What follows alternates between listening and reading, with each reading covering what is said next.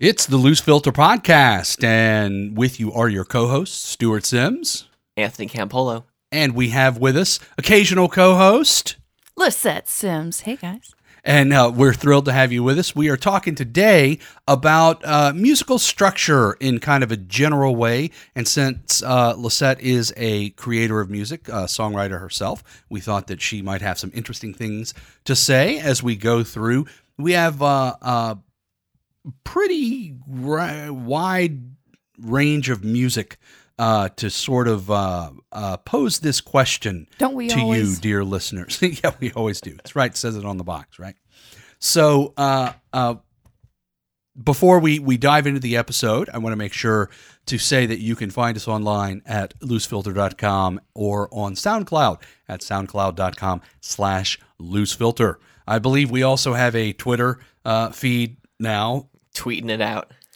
Oh my god, Loosefilter. no way, Twitter. Yeah, but I'm not sure exactly what we'll do with it. Maybe we'll uh, try to jam some country's electoral Troll. process. Mass Yeah. trolling. mass trolling. Clearly, that's what you do with it.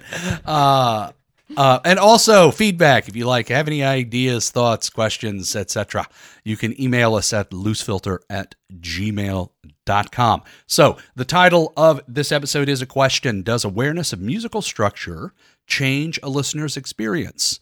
And we don't uh, uh, have an answer to that question that's uh, definitive or objective. It's more one we're posing to you, and we're going to try to set up a few listening experiences for you in this episode to see, to let you explore the answer to that question. Let's give a definition of musical structure.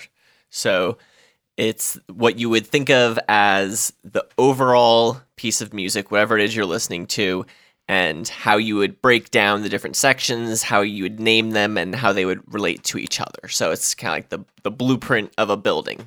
So, because music happens in time, for the musician, certainly, uh, however, you're involved in making music, being aware of what Anthony described is really important. And so, as a specific example, anything in a, a, a song or any piece of music that repeats, any idea of any kind that repeats, that is something that, as a musician, I know probably has some significance because the composer, the songwriter, the improviser, the performer, whatever, wants to make sure that you notice that thing that is repeating.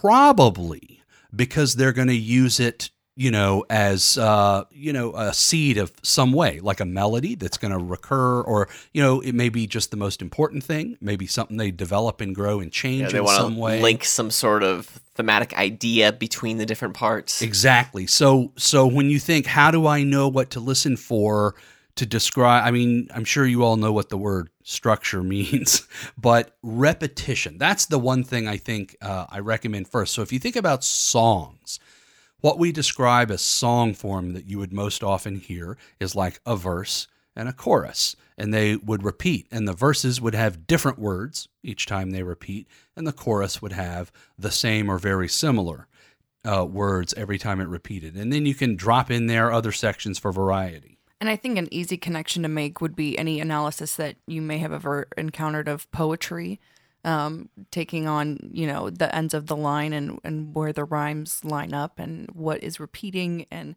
I What's mean, the rhyme scheme? What's the meter? yeah. And even visually, poetry will lay itself out in stanzas Mm-hmm. so you can see structure to help you.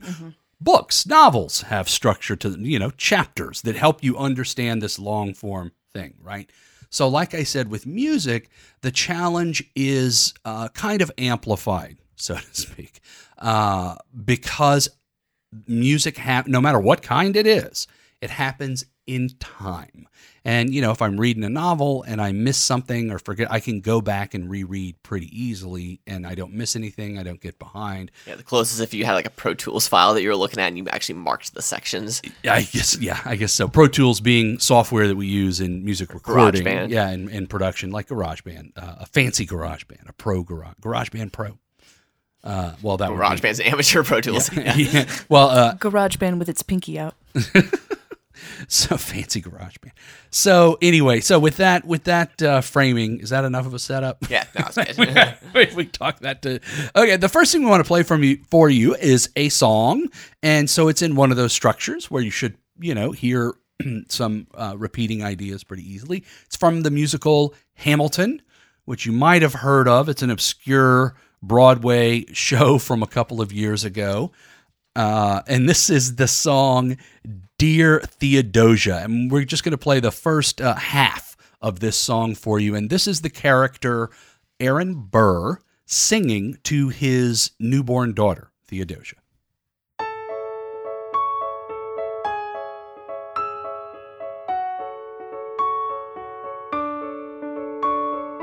Dear Theodosia, to say to you? You have my eyes, you have your mother's name. When you came into the world, you cried, and it broke my heart. I'm dedicating every day to you. Domestic life was never quite my style when you smile. You knock me out, I fall apart, and I thought I was so smart. You will come of age with our young nation. We'll bleed and fight for you, we'll make it right for you. If we lay a strong enough foundation, we'll pass it on to you. We'll give the world to you, and you'll blow us all away. Someday, someday.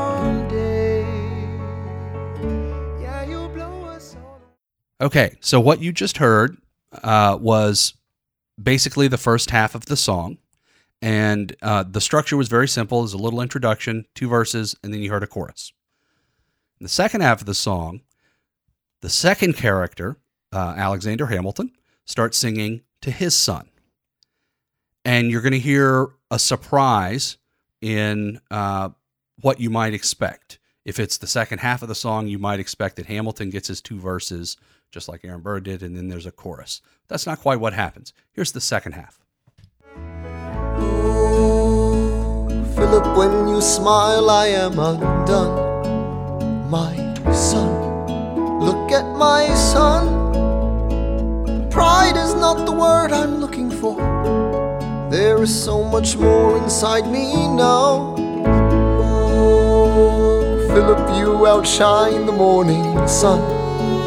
My son, when you smile, I fall apart, and I thought I was so smart. My father wasn't around. My father wasn't around. I swear that I'll be around for you.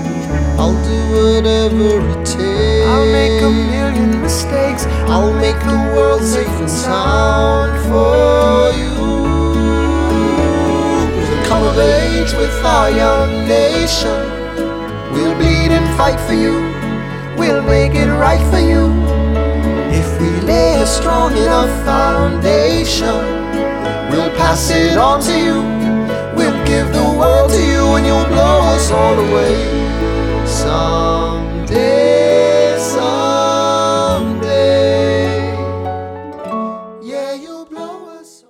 So the first thing that was maybe obviously unexpected in the second half of the song is that Aaron Burr started singing again and we turned into a duet. It wasn't just this scene and then and then that scene, right? So the part that was extra that you heard was in between Hamilton's second verse and the chorus.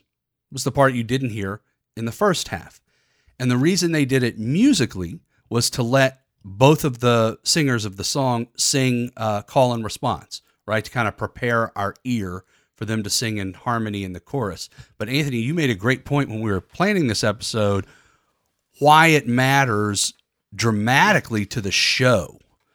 Yeah, because that's the central conflict you could say to his whole life is Aaron Burr being his, you know, sort of frenemy at some point, turning into an enemy later in life, and this is a moment that unifies them in that they're singing at the same time. It's the only time, and they're singing about their their children.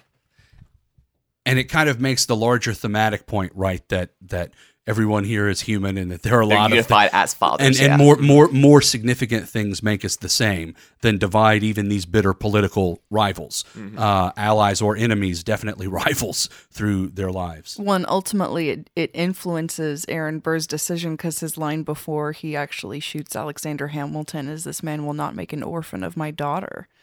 Uh, so it's It it's sets a up that moment. moment. That's Yeah, true. That's a really good point. So you may not be aware if you've listened to Dear Theodosia before, and it's a beautiful song, one of the, the loveliest moments of the of, of a really brilliant show. But uh, that little eight measures of what we call that bridge strain, where you hear Hamilton and Burr sing about "My father wasn't around. I'll swear that I'll be around for you," and also to Anthony's point, they're making the same commitment. It's changing them maybe in the same ways uh, because they have a child now. I think it also signifies the, the birth of the country also. Whew, well, we could just unpack this one scene for the rest of the episode, couldn't we? But I think also just in general, Hamilton consistently compares Burr and and Hamilton and shows how they're. You mean the show Hamilton compares the yes, individuals? Yes, I should be clear about that. I apologize. Thank you. yes, I mean the show Hamilton consistently shows how their paths end up aligning in some interesting ways and how their lives mirror each other in interesting ways and how their choices to respond to those challenges and uh, bumps in the road or or good things They were real uh, life in the arch road, nemesis. um, end up you know creating the the true differences that bring them to their ultimate demise That's and to Anthony's point, the way that the uh, Miranda and the other authors of the show skillfully use that as synecdoche for the birth of the United States and the internal warring factions and and so on. Uh, so not this this this sort of innocent, lovely little song. That's it's not a big production number. Ends up kind of being dramatically one of the mo- most significant narratively moments uh, uh, in this whole musical, right? Because it just grabs you when you have all, you know, this crazy hip hop happening all around and then it just all of a sudden comes this down. beautiful Yeah. duet, right? Yeah, well, there's also a vulnerability that comes from two fathers singing about their mm-hmm. babies. We often hear mothers singing lullabies. The you know tradition is that the mom sings to the baby, but to hear a dad singing about their baby, I think, is also something pretty special. So listen to Dear Theodosia in its entirety is our recommendation and see if being aware of that bridge strain, that one phrase that happens after Hamilton's verses, where he and Burr sing back and forth before they sing together in harmony as a duet on that second chorus. Uh, uh, notice how that really sets up that moment for them to sing together. The arrival of these themes that we've just very briefly started to unpack and touch on, because the music, the reification, the way that moment is made real, not just the narrative moment, but the emotional moment for the characters, the beat for the characters, but the the themes that are in the show, the larger political historical themes, they all have to land.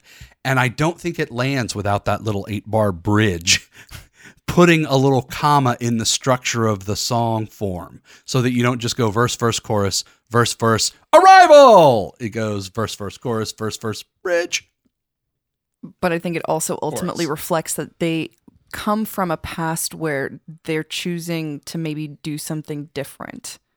My father may not have been around, but I'm going to do it different this time, which also then reflects the the themes of the whole show. the most important 8-bar formal insertion in the whole show it's what we're saying ladies and gentlemen. Without those measures the united states may not be the country we know it is. I don't think that's an exaggeration. Uh, anthony you wanted to talk about what may be the most common musical form of certainly the last century. Yeah, it's would definitely be the most common rock form. I would say. It's started in blues and then came into rock. They would call it a 12 bar blues, which is very That's the well known. official name of the form, by the way. Yes. Twelve. If you look it up in a music dictionary, twelve bar, twelve hyphen bar, meaning twelve measures, twelve bar blues. And when I had my very first guitar lesson when I was uh, 16 years old, my guitar teacher put a, a 12 bar blues chart in front of me and said, "Are you gonna play, you're gonna play this for the rest of your life?" And she was right. that was the best thing I could have learned the first day. So what does that mean to say it's a it's a form? Is that a 12 bar blues? So if I'm writing a song in this, that's just it gives me the map before I fill in the details? Exactly. So a measure being uh, the bar, which is four beats in a measure, and then you have 12 of those, and that's just a repeating form that happens over and over and over again. And you can have your chorus, your verse, your solo, it all can happen over just that form. So that's why when you listen to a lot of blues music, it can have a really intuitive structure to people because it's it's just doing one thing. Like It's over the and over same structure Yeah. or, or variations on the same foundation. Yes, exactly. You can Over and over and throw over some and over and extra over chords kind of in there, but it's still just it's just one big chunk happening. Which we we mentioned at the the top of the episode for any kind of popular or folk music that's kind of critical right? You you don't want something that's compl- complex or obscure to people because that's it's it's there to help them with their feels not you know work out a problem I also think Word it's, problem. It's really fascinating how uh, deeply intuitive uh, 12 bar blues has become for people, even though they have no idea what it is.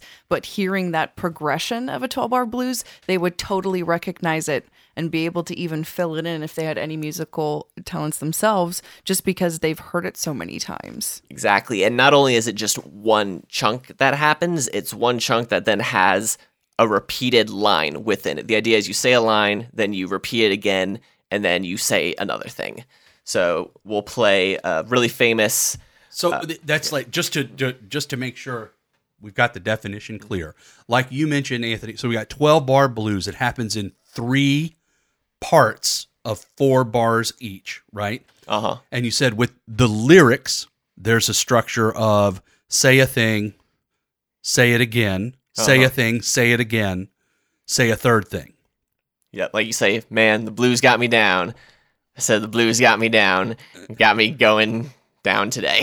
yeah or like or yeah yeah But then isn't there since my baby a- left me i felt like i'm gonna die since my baby left me i felt like i'm gonna die all the day long don't know what i'm gonna do yes, exactly. that would be like Yeah. a three line Uh-huh. blues so it's like a little bit of a couplet and then a third line resolving it Yeah. Uh-huh. But like Lisette said, it's the chords are the same for those three lines. They don't have to exactly, but al- almost always. Yeah, they almost always follow the same harmonic progression. Exactly. You always have the first line, you just play, to get a little technical, the one chord. Then when you repeat the line, you do it on the four chord. And then you have what you call the turnaround, which is what most people hear pretty intuitively when they when they listen to it. They'll hear one line, second line, slightly different chords, and then this turnaround that brings you back to the top. And for those of you who do know uh, basic music theory or chord progressions at all, what's fascinating to me about that third line in a typical blues progression is that it's what we would call a retrograde harmonic motion. It's backwards. It goes five to four, the dominant to the subdominant. It's a very weak harmonic progression. Yeah, because you said when I took theory classes, you could map all of music to a giant one five one Tonal, tonal. tonal. Yeah, chord, that's yeah. its tendency because Yes. that's physics, right? Uh-huh. And so the blues progression, it's not wrong in, in, in it's wrong in that sense, right? It's not mm-hmm. wrong in an expressive sense because it's on purpose. It's very deliberate in an expressive and sense that's what makes it characteristic. because it gives you a feeling of resignation. Right, right. It's like built into the the feeling of of the style. But I think what gives it the quality that it has is that it does focus on that four chord a little bit more than it does give the, the five chord the weight, which is what we usually have. Yeah, which is a weaker harmonic relationship to the home bass, the one chord, which helps the blues feel blue. right? Something that the musicians we do think about, but maybe you as a listener haven't. So, Anthony, you picked three examples for us to hear over the better part of, well, all the 1900s uh, from the very origin. Three great examples. Yeah, this shows you saying with this being one of the most important forms in American music history. We have a Oh, absolutely. Not just me. yeah, totally. the yeah, music says that. Oh yeah. So we have a solo acoustic blues song by Robert Johnson from the 1920s. the earliest blues recording we yet have, right? This is the the OG. Uh, well, we had we've had like Charlie. Patton report, recordings before this, but um, y there wasn't these weren't being released on like major labels or anything. Yeah. These like you know ethnomusicologists would just find these guys and Sure. stick a microphone in front of them. You know. But Robert Johnson, famous, uh, Well, Robert uh, Johnson- in- famously influential. Well, his in album early- didn't become famous till it was released in the 60s during the blues revolution. Yeah. So it's a little weird chronologically because it didn't have an influence in the 20s and 30s until it was a developed style. yeah, until it was kind of found in the 60s as a as a reissued Yeah. thing, which is Okay. you know, actually a really interesting kind of facet of that history. we you know? we make a note. We'll do a deep dive on. uh, okay, so this is the the first one you said is from Robert Johnson. Yeah, and then after that we have uh, Hound Dog, which most people know as an Elvis song. So this is where we transition from the blues to the rock and roll, and then a modern day pop song essentially that also has a 12 bar blues progression, which is Mercy by Duffy. So we're gonna map it to three different eras over the last hundred years. And we should mention the version of Hound Dog we're going to use is the Blues Priestess recording that's maybe four years or so before Elvis's early rock and roll version. This is Big Mama Thornton singing Hound Dog, which is my personal favorite recording all time of this song. Uh, uh, I think it, yeah. Uh, so if you don't know this version of Hound Dog, by the way, you're in for a treat. So, so this is, I believe I'll dust my broom, Hound Dog, and Mercy.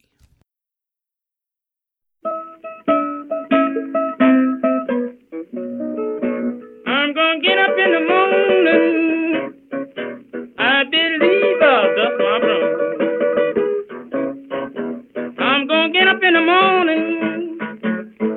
Believe I'll dust my broom. That been the black you've been loving. Good friend can get my room.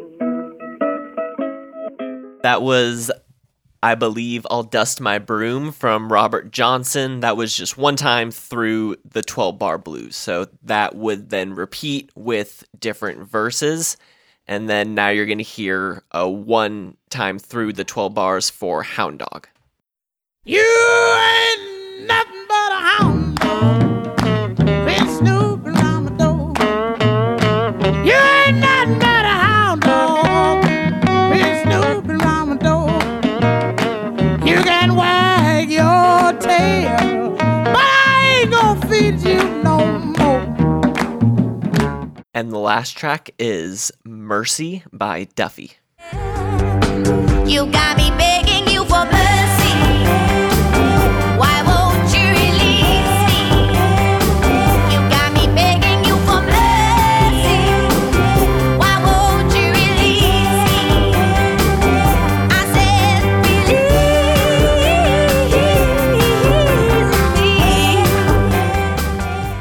That's a great example of how the form can really be mapped to almost any feel. It doesn't have to be a quote unquote blues song. Exactly. And and like I said, I think it's so familiar and people don't even realize that it's necessarily inherent to blues itself because they've heard it in so many different genres at this point.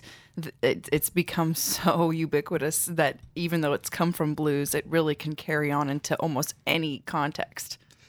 I would say, as the specialist point of view, it's that feeling, that relaxed feeling of going to four instead of five is like we don't know to name it that, but it's so common and it's such a, a thing, and we love it because it feels great. It sounds, it sounds really, it sounds good, and it feels good. The, the you know, And it's the just it's expressive great to solo over because it's not that much of a, a chord change. Also, Two of the notes are the same. exactly. Yeah. And and the inherent sequencing that comes with the one and presenting the idea, then moving to the four and kind of representing the idea in a new version in the four chord. I think people really respond to that as well. And I can say, as someone who plays a lot of blues jams, this is a thing that essentially anyone who comes to a blues jam like that, if you say we're doing a 12 bar blues in this key, everyone will know what you mean. It's like that's the lingua franca of any jam session. That would be your lingua franca. To bring it into a different direction now, this one is a jazz song. So now we have uh, Cherokee by Clifford Brown, and you probably wouldn't really want to call it a song because it's not strophic. So More of a jam. Yeah, more uh, tune. Well, I you would you wouldn't call it a song, but it is strophic in the sense that most jazz, if it's not 12 bar blues, it's in another really common form that we call 32 bar form. and that's what this one is. Then it is a song form. It doesn't have you don't have to have a singer for it to be song form. 32 bar form is a s- uh, a kind of song form. Okay, that makes sense then. Yeah. So what you're going to hear then is what we call the head. So the whole band is going to be playing together, and they're going to be playing a melody that was already written down. And That's the tune. The head is the part you would sing if you uh-huh. knew that tune. Yep. Yeah.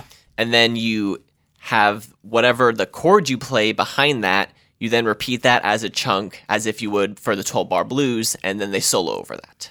So this is this is why it would still be a song form, right? Because this is evolved out of bands, dance bands, or whoever who would who would play songs, popular songs for for people like to dance to, right? So you're keeping this uh, eight bars in a chunk kind of structure.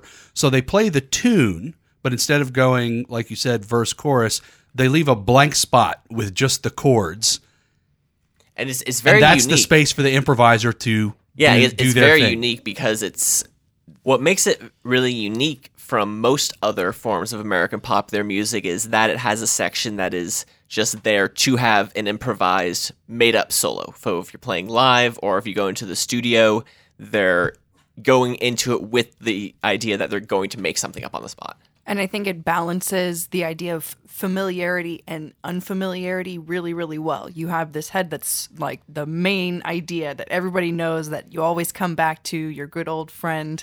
And then you have this totally open space that you never really know what's going to happen. It's unpredictable. And I think that's what makes this form really cool to me is that it perfectly balances those ideas. So if you've ever gotten confused listening to jazz, which I know I know that happens to a lot of people who aren't familiar with how that works, uh, this uh, very likely is why. Because for it to make sense, uh, like as music, almost, I think a listener to even like Bop, like you know from 50 years ago plus, has to have I think here there may be a, requirement for a basic awareness of form.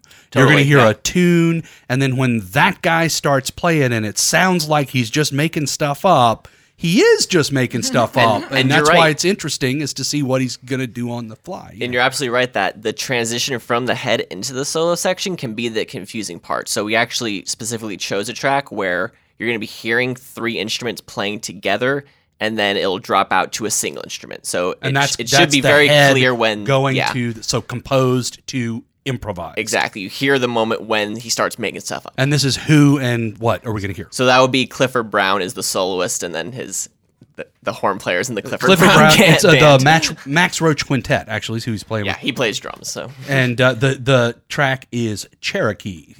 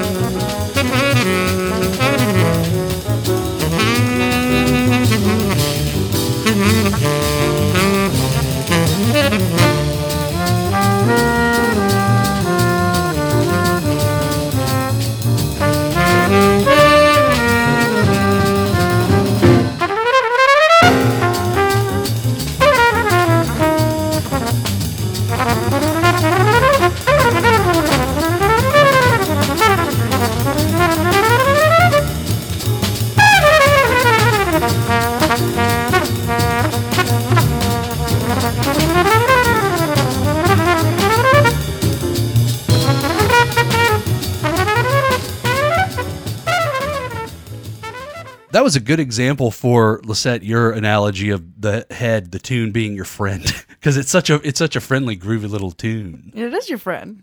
Do you think when when you are creating a song yourself and you think of structure, how do you is that how you think about to balance, you know, like repetition or something that's new or like when do I need to give everybody their friend and when can like how, how do you think about this stuff? I think for me, it's about what needs to be said and how you can best say it. Um, so if that's short and concise, maybe it's just going to be verse one, chorus, verse two, chorus. And then if you've got something that maybe takes a little more unpacking, maybe there's going to be some pre-choruses, some bridges in there. Maybe there's going to be So the verses structure is going to be in service to whatever it is you, how want to say. You want to communicate express. the idea. if it's a lyric or if it's a chord progression or if it's a rhythm or however the thing you quote the thing you want to express manifests in the sound the structure is going to need to be devised to support that impulse then Yes, is what you're exactly. saying you don't go i'm writing a song and it's in this structure and now what do i put in the boxes No, it, it it will appear as as it's being written, and so it's like I said, Oh. it will be filling the necessity of what needs to be said. so the conventions then following the conventions or breaking them is uh and on an as needed basis like for like the material Yeah, it's you not something that I decide like I'm gonna make something really outside of the box today, or I'm gonna stick to traditional formats today. it's it really is what what does this idea or impulse ask of me? the Clifford Brown example is an interesting transition for us to uh, a different. We're to listen to a different kind of music now, where uh, awareness of structure and process might be even a little more important. Uh, like I mentioned with jazz, a lot of times may confuse uh, new listeners to the style if they're not uh, aware of that, you know, kind of structural process. But in concert music, uh, broadly speaking, as opposed to popular or folk music, meaning uh, music that's composed, like fully thought out and written down ahead of time and played by performers usually from notated music. Most familiarly, probably known as uh, either classical music or movie scores, those kinds of sounds. Yeah, anything that that uh, is, we call it symphonic music, which means that it is it's more like a novel, whereas a song would be a short story, let's say. And so in a novel, you've got bigger ideas, you take longer to work them out, things like that. Does that make sense? Yeah, you got your bigger ideas up in this. The next example we have from you jumps us back in time a few hundred years. Uh, I thought it would Whoa, calm down. I thought it would be interesting to keep this same idea going, but see if it changes how one may hear a very different kind of music. Uh, Johann Sebastian Bach, a composer who is obviously very well known, wrote music that for a lot of people can get uh, kind of complicated and dense. It can get kind of hard to follow the thread sometimes. especially a piece like this that's meant to have multiple things happening at once. That's kind of like the core idea.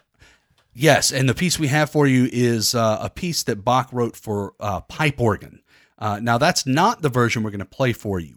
We're going to play a version for you that was rescored for an ensemble of wind instruments, which the pipe organ is a bunch of pipes with air, you know, that blow over reeds and make the sound. Uh, this one is like that, but it's human powered, so it's woodwind and brass instruments and we thought that uh, the different colors of sound might help uh, highlight the idea, uh, the structure of this piece that we're going to try to get you to hear. or maybe just the wind ensemble conductor loves wind ensembles. Maybe so, but Anthony seconded my vote. It's pretty tight. We're going to play the beginning of the piece for you, and it lays out a musical idea, what you could call a theme, that's going to then be duplicated and layered on top of itself. So listen to And first. it'll be four four times total. Uh huh. So four first, what we call four voices. You'll want to listen for the main theme. It's going to start with one idea and then slowly layer it on top of each other. It'll come in a second time, a third time, a fourth time, and you'll hear this idea build on itself sequentially. It's going to kind of feel like the theme is blossoming open. And every time a voice enters, the rule is it has to start with that theme Anthony mentioned, which is the very first thing you'll hear because the first voice that plays has to follow the rule. They have to follow the theme. So you'll hear voice one play that melody. We it's actually called the subject is the jargon term, but the theme. And then they start playing something else. And the second voice starts to join the party, but what do they have to do? They have to follow the rule. so we'll play for you voice one's in the room, and you'll hear voice two, voice three, voice four enter the room uh, It's just a big old fugue through party. the first to get this fugue going. And every fugue that there is to be properly described that way Has to be a party. has to start. Wait. start it has to start with Lonely Guy Party. Those people who Voice- showed up the who first have no idea why they're there because they're all on a fugue It's, it's the person who gets there on time. At seven o'clock, they're there at seven o two, right? And they're like, "Oh, no other guests are here yet." so, so voice two is the guest who gets there at like seven o eight. Uh-huh. voice three is your quarter after, and then voice four is always your guest with small kids. so they're gonna get there almost half an hour after. So they enter last, but they all have to say the same thing when they walk in the door. So this is the the first chunk of the form, what we call the exposition of a fugue by Bach. Wait, who? Johann John John Bach. Sounds like a cool guy. He's from Europe.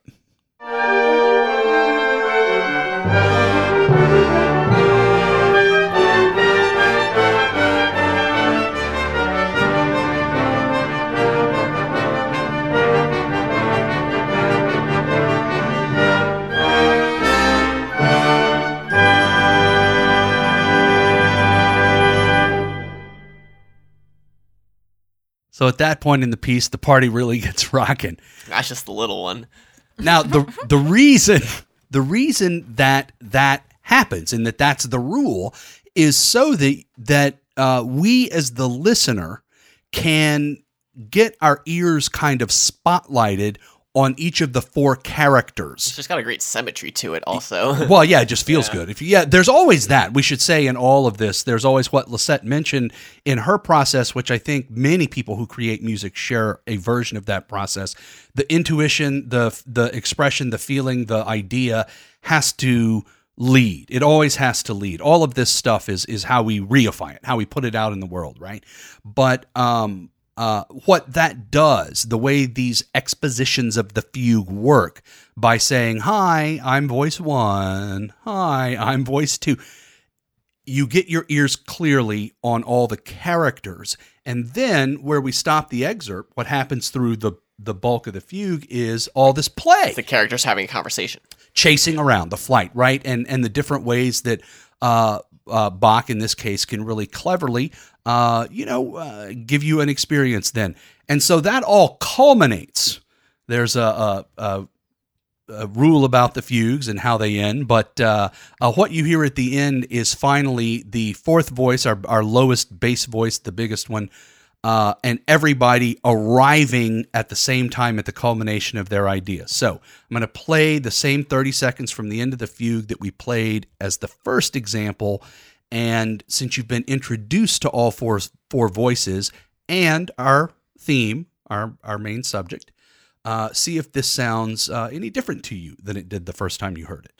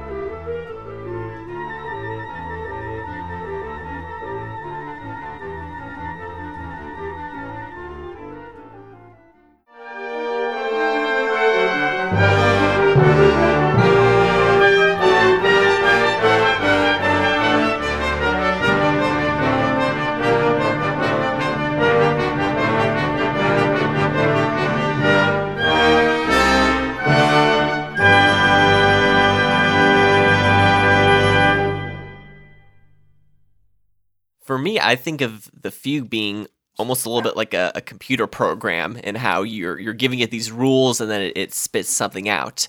And, and those are pretty formal forms, so to yeah, speak. Uh-huh. I mean, uh-huh. they're they're high structure, right? Uh-huh. Yeah. you could write you know, pseudocode that would that would explain it. So this is a similar idea in that we are looking at a composer who figured out a specific process around how he was dealing with the structure of the music itself that then decided how the piece was going to turn out. The process defines the structure. Yes, right? exactly. And that's it's the same thing for fugues. The process is like you you got to introduce the first voice, you got to introduce they got to do this for and then when you step back what results from that is what we call the form of the fugue. So this is now we jump forward back nearly to the present day, late 1960s. Yeah, American composer Steve Reich. You're going to hear a guy on the street actually that he recorded talking about uh, a terrible thing that was going to happen. Like he was talking about you know the so apocalypse, into the world, apocalyptic yeah, street something preacher. like yeah. that. Uh huh.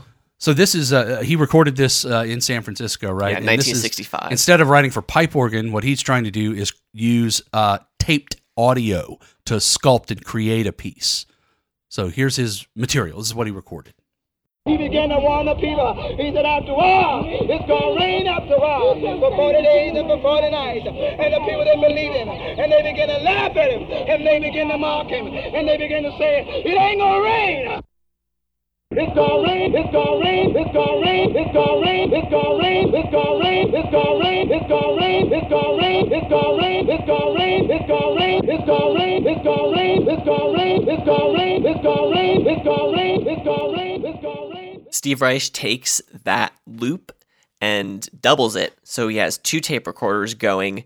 He takes just a section of what you heard and then he starts to loop it and what happens is one of the tapes that is looping is at a slightly different speed than the other. He began to warn the people. He said, after a while, it's going to rain after a while, for 40 days and for 40 nights. And the people didn't believe him. And they began to laugh at him. And they began to mock him. And they began to say, it ain't going to rain.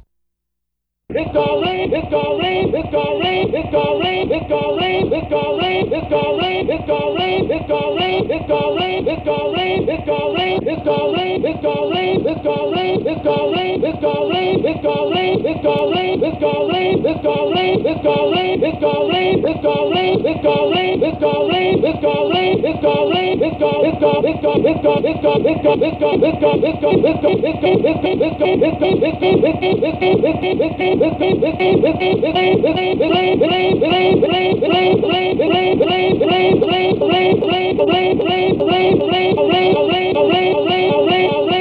Go, go, go, go.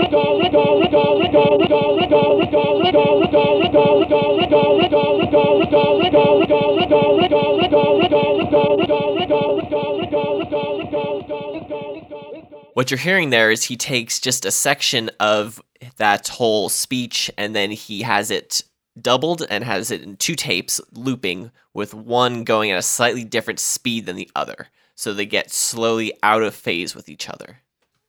And this happened, he stumbled on this accidentally, as I understand it. He was working with two uh, cassette tape decks, or two, I don't, were they reel to reel, I I guess? Yeah, they wouldn't real Uh, real. uh, and was trying to make a, a tape piece, was trying to kind of sculpt, you know, sound, uh, uh, musique concrète, if you will.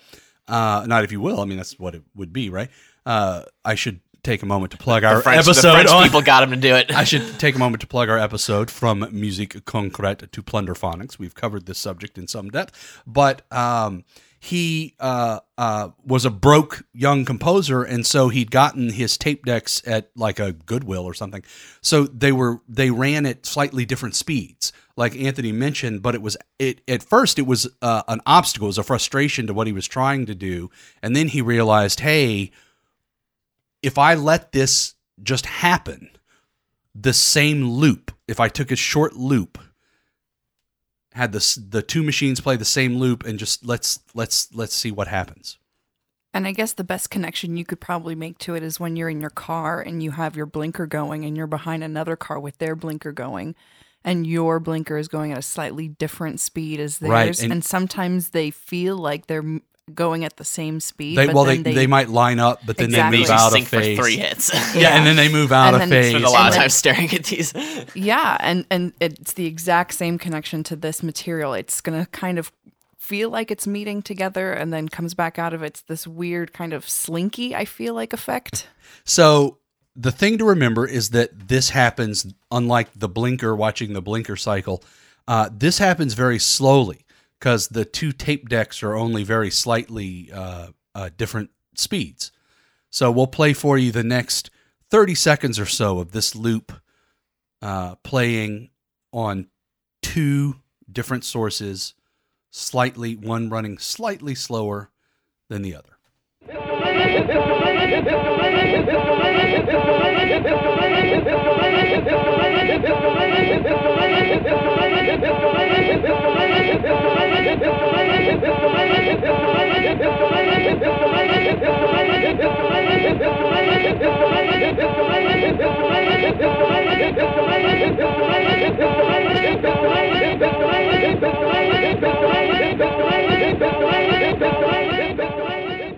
Dropped out. The the the waveforms are canceling each other. Yeah, you have different peaks and valleys that that sync up and and cancel each other, like interference patterns and- and things like that, and it creates an overall structure of what you could kind of think of as like consonance and dissonance on a on a rhythmic level, to where it goes out of phase with each other, and so it's like rhythmic dissonance that gets more and more complex, and then all the way the very end kind of comes back together. It has a very weird, almost organic feeling to it, in how it it resolves in a way that doesn't resolve the way we think of music resolving, but it just it's like a force of nature just coming together. And what's interesting about uh, this as compared to the Bach, and the reason we wanted to put it right after the Bach fugue, is they're both process kind of music, right? The fugue, uh, though Bach had to make it, he had to think it out and compose out the whole process. But if you know the the way that the process of a fugue, every fugue you hear is going to kind of follow that process. Steve Reich had machines that would play out a process for him. So he had to set it up, he had to create the material to plug in it, and he he didn't know what was going to happen either. It's a little bit more improvisational, so it's kind of like the idea of of the jazz tune we listened to earlier with the head, and then the impro- improvisational section, like the fugue is the planned out, Right, the head. Yeah, we know where it's yeah. So and the phase shifting is the improv- improvised. why is process. why is this interesting? Well, let's we'll play you a couple more excerpts from later on in the process of this phase shifting and uh, see what you hear.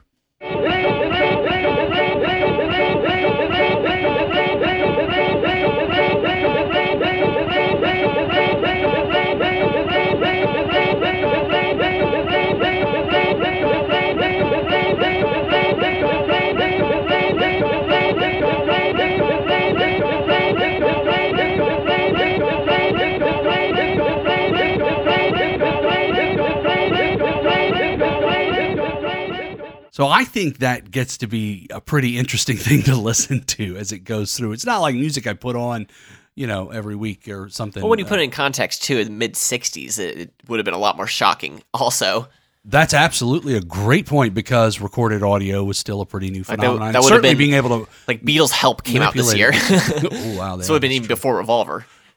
And to be fair, I feel like listening to that piece, I'm aware of other things that Steve Reich has written. And so I'm able to put it into a context of his processes and what he generally writes like. I think if this was the only piece by him I had ever heard, and I thought of this as his entire Yeah, it would be style in sure. general, I maybe wouldn't be as into him. And it was it's also interesting, like we mentioned, that he stumbled upon this, right? But it became one of the most important uh, aspects of his composition through his entire life. He's still alive, he's still writing, but still like uh, you know, a kind of a Viennese classical composer, his style and voice have remained relatively pure once he honed his mature minimalist composition style. But this, discovering this, and the idea that as a composer, you can conceive of a process, create material to feed into the process,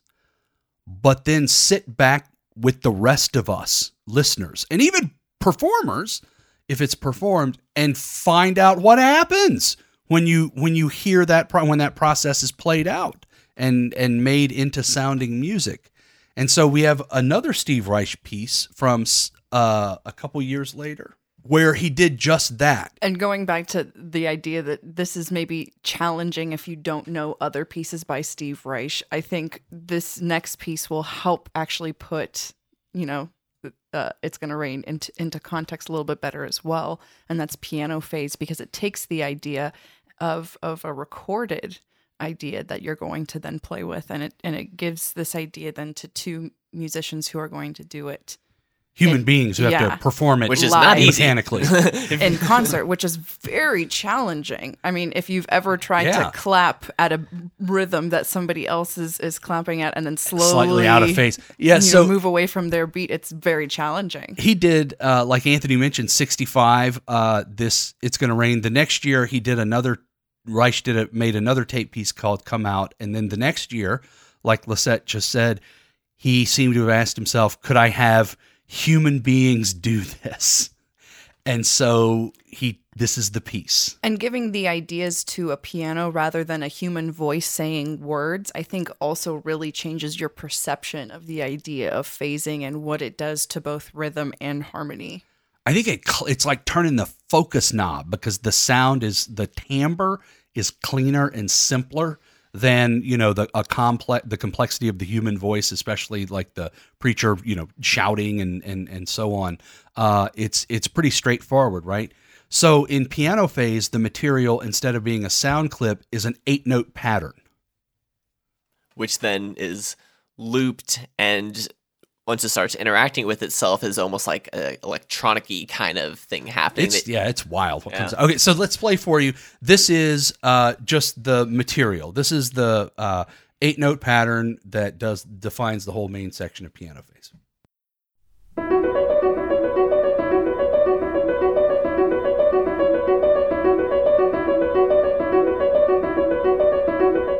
So what you'll hear now is that pattern is looped. A second pianist joins the first pianist playing exactly the same thing. And then over about 15 seconds or so, the second pianist speeds up very slightly. he starts exactly eighth note after. I'm Well, well, no, what he starts. He starts at a unison, and then he very slowly speeds up until he's one note a, behind. I'm sorry, I think he very slow. He he either speeds up or slows down. We're gonna have to look at the score until he's one note out of phase from the other pianist. Yeah, that's what I was getting. At. right? Yeah. uh-huh. And so then that happens again. The second pianist gradually either slows down or speeds up until they're one note out of phase again.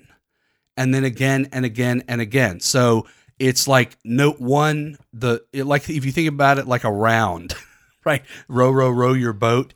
You go, we're singing at the same time, and then I go one note, you go one note after me. Then I go one note and you go two notes after me. Then I go one note and you go three notes after me. But we're always playing the same thing. And so in this next clip, you'll hear the two pianists playing our original pattern together. And then you're going to hear the, the second pianist slowly move out of phase. And then it'll lock in one note shifted, the pattern with itself. And it locks in. We'll let it play for a few seconds and then we'll stop that clip.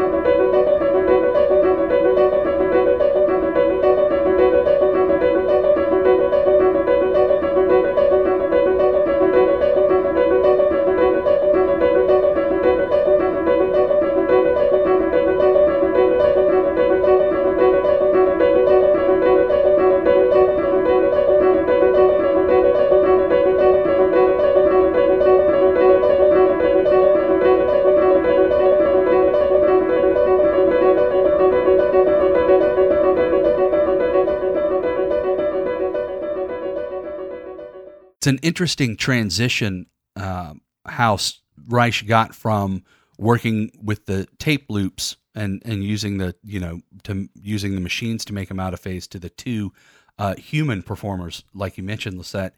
He started working with uh, taping two piano patterns uh, and then putting them through the phase shifting process, like with "It's Gonna Rain" and another tape piece he'd written uh, in uh, 1966. He'd made and come out, and then this piece, "Piano Phase" from 1967, and then he started working with tape and human to see if a person could even do the phase shifting part. which is really cool. And what I probably would have thought at the time is he was like, "Oh, I created this new kind of acoustical type experiment," and then you think, "Okay, I can hear it, so then I should be able to reify it at the same time." And, and it could be really challenging, but it can conceivably be a thing that now, once we've heard it, then we could actually do it.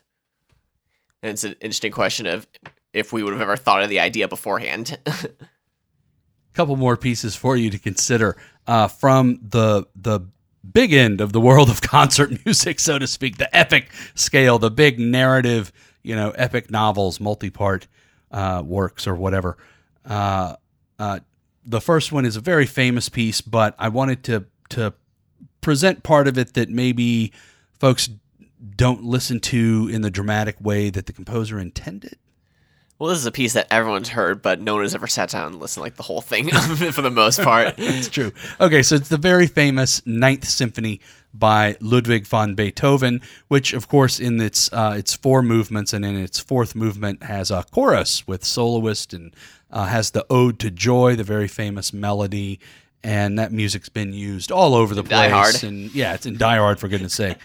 But um, uh, the fourth movement is particularly interesting from a dramatic point of view because, in terms of musical form, having a chorus in your symphony, certainly in 1827, makes no sense. There's no way to allow for that thing. It was sort of like asking your audience to start reading a book halfway through a movie. It was just shifting gears so suddenly. But when you look at that part of the fourth movement that doesn't match the rest of the symphony is all instrumental. In terms of form, it's it's an old one. It's a cantata, which is what composers would use to tell like biblical epics and so forth. So you've got protagonist, soloist up front, and a choir backing them up that functions a little bit like the old Greek dramatic choir. If you're familiar with the Hallelujah chorus, that's the kind of style of singing we're talking about. and that's the kind of work we're to oratorio or cantata. Um, so it's a it's a it's a stage dramatic work almost, right? It just doesn't have actual characters. That's the narrative of the poem they're doing. But it shouldn't be surprising, really, if you're listening to the symphony in context, because the first part of the fourth movement, the introductory part before the singer starts singing, is all instrumental. And if you understand the form, there's something really cool to hear that you may not have heard before. And I just wanted to kind of give a quick guided tour because I think it's a super cool moment in uh, just musically speaking, but also a lot of folks don't quite get what's going on there. So, in the first part of this movement, it begins with this big explosion, this cacophony of sound that would have sounded even more gross and dissonant to uh, listeners back in the early 1800s. It begins with this big, like, just, you know, ex- like I said, explosion, but it's meant to sound chaotic. And then there's this weird thing that happens. Beethoven has the double basses, the lowest sound in the orchestra, play by themselves kind of over and over again, and the rest of the instruments on stage sort of respond. And what's going on is the basses are telling the rest of the orchestra here it's a recitative, like an opera. There's a singer with this response. The basses are telling the rest of the orchestra that they're mad. The orchestra's having an argument because they're trying to find music appropriate to express joy, and they can't. So, what you hear is this argument. The door burst open at the start of the movement. The whole orchestra's having an argument, and the basses say, They would they would start music." the argument. They would. They would absolutely would. And so then the orchestra, each of those episodes, they're playing music from movement one, movement two, movement three. Like, how about that? How about that? And every time the basses holler at him and go, no, no, that's not good enough. That's not good enough. So I'm going to play for you an orchestral argument as composed by Ludwig von Beethoven. Here we go. Beginning of the last movement of the Ninth Symphony.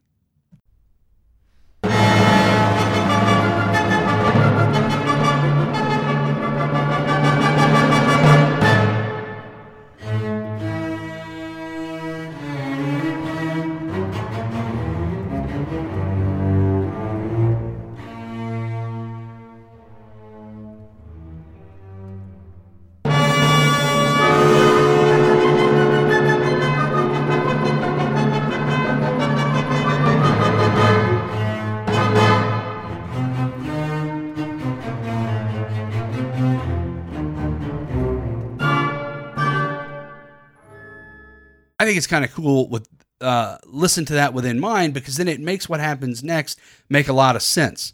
Uh, the argument is kind of ongoing, and the orchestra finally is done with the basses. They're like, you keep rejecting everything, you come up with an idea. So they do.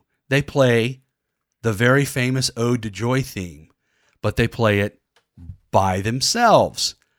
And instead of the argument continuing, the orchestra actually agrees. And so what you then get is one of the most beautiful set of orchestral variations I think in the repertoire. And uh, this is this is that moment.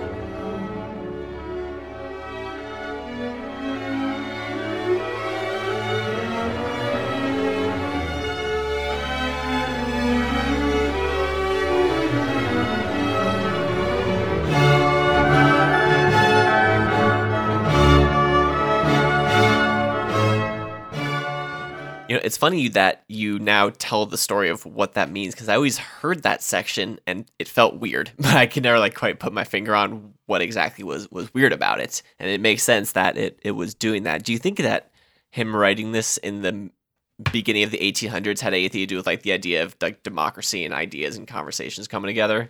How could it not? Yeah. I mean, we know that he was uh, a very engaged person in terms of that, right? The whole story Yeah, with the Eroica, the, exactly, Eroica yeah. and all that stuff. Yeah.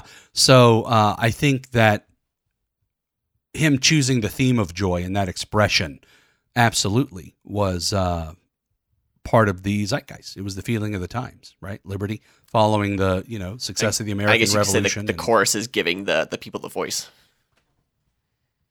Yeah. Yeah. After the, the terror murdered 40,000 people. Yeah. Sorry, guys. Uh, okay, the last piece that we have for you on this one, I think I know that this one would ans- absolutely give a yes answer to the the episode title, because this music, uh, well, I tell you what, I'm just going to play the first 30 seconds.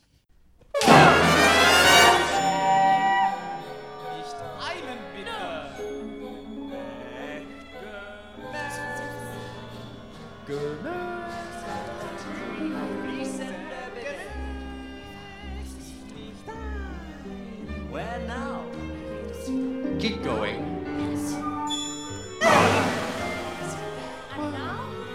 Nothing more restful than chamber music. Now, that is a composed work and it's performed live. It's for symphony orchestra and eight vocal soloists who, who do have microphones, but all the vocal part, everything's performed live. So no taped or you know anything like that in in all of that weirdness. That's written down. It's rendered live. Someone showed up to that concert on way too many drugs. it was like, I regret this. yeah, yeah, yeah. Is the music crazy or am I? Uh, so okay, there's a lot to say about this piece. This is by uh, Luciano Berio, a, a wonderful uh, giant of a composer, uh, and the piece is called Sinfonia, which just means sounds, uh, and it's a five movement piece, and it's uh, just an amazing uh, smorgasbord of different kinds of musical sounds. But this movement in particular stands out as one that jams people up a lot about like, what is this weirdness? How is this music, right? So without doing too deep a dive, we just have to do a whole episode on the piece if we really wanted to do it any kind of justice. I want to play two excerpts back to back. The first is about a minute. They're both about a minute and a half, a little over a minute and a half. The first is the first minute and a half or so of the third movement of Gustav Mahler's Second Symphony. Totally unrelated piece. Totally unrelated piece. I just want you to listen to that.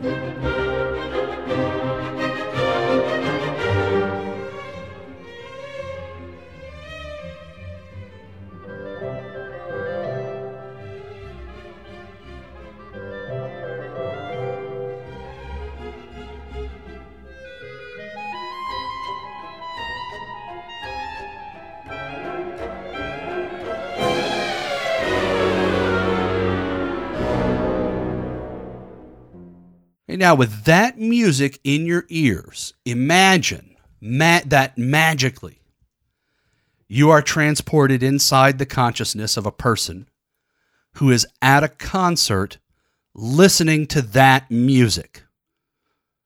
Someone's gone to a concert to hear Mahler's Second Symphony.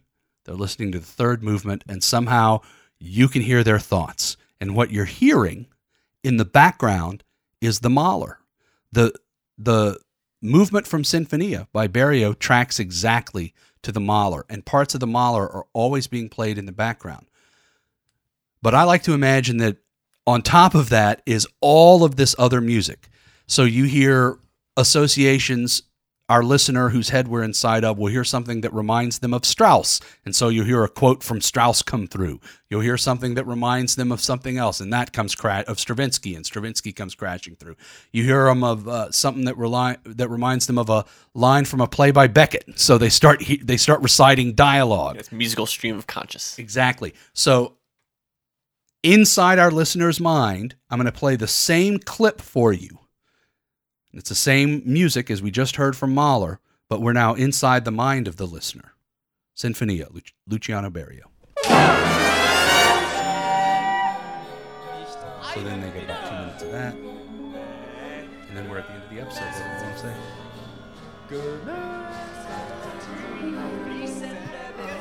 We'll go back to your introduction.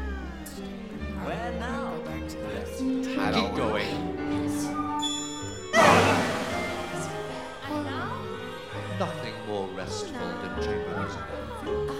I say I.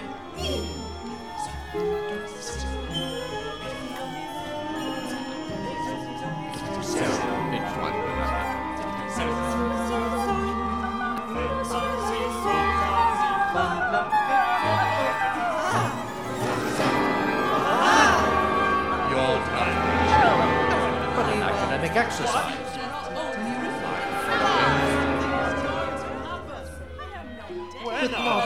Small mountain on the horizon, a man would wonder where his kingdom ended. Going. A, a danced poem all round an endless chain, taking turns to talk.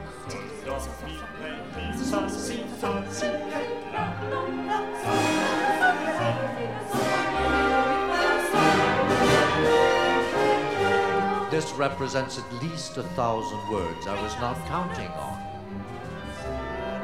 I may well be glad of them. But seeing Daphne and Chloe written in red, counting the seconds while nothing has happened but the obsession with. I'm in the air, the walls, everything heals, opens. I think that gives a good range of different ways that you can listen for when we talk about structure. We ended up not, you know, saying form or a more specific kind of term because we were just thinking, you know, there's a lot of different ways musicians can go into these different things that they're creating and how they're thinking about the, the process of how it's created and then how they want it emotionally to, to resonate. And we think And it's so good. much detail. Yeah, So uh-huh. much information. And these are things that the musicians, of course, are, are thinking of. So it's interesting to think how much of that e- actually translates to the, to the listeners. and how awareness of just the the outlines, just the basics of it, may uh, uh, change the substance of a, of a listener's experience. And whether it's something as common as a song form or something as crazy as a Berio piece, um, I think it's. We can all agree that composers come to the table knowing that they have something to say, and they can either choose to put it in some sort of context of something that feels really familiar to people or something that feels really unfamiliar to people or pretty much anything in between. And I think it also highlights that the crazy subjectivity of a musical listening experience that you or me as a listener can hear the same music multiple times, but if we reframe the way we conceive it and think about it as we hear it, it changes what we perceive in it. And that changes the experience of it, I think. And it all comes back to pattern recognition, and that's what we what our respond brains to, want, and yeah. that yeah, that's it. That's what the brains crave. All right. This has been the Loose Filter Podcast. We hope you've enjoyed this episode. We will have another episode up for you on uh, December, what will it be? The 19th, 19th. I believe. And is that going to be Outsider Music Part 2? I think. Part s- Since the internet. Uh, we're going to have a fun dive into what does it mean? You know, what is out? What happened to that? What happened to the idea of outsider music? What happened since the internet. Uh, you can find us online at loosefilter.com or SoundCloud, SoundCloud, SoundCloud.com slash loosefilter. Send us feedback uh, to loosefilter at gmail.com. This has been the Loose Filter Podcast.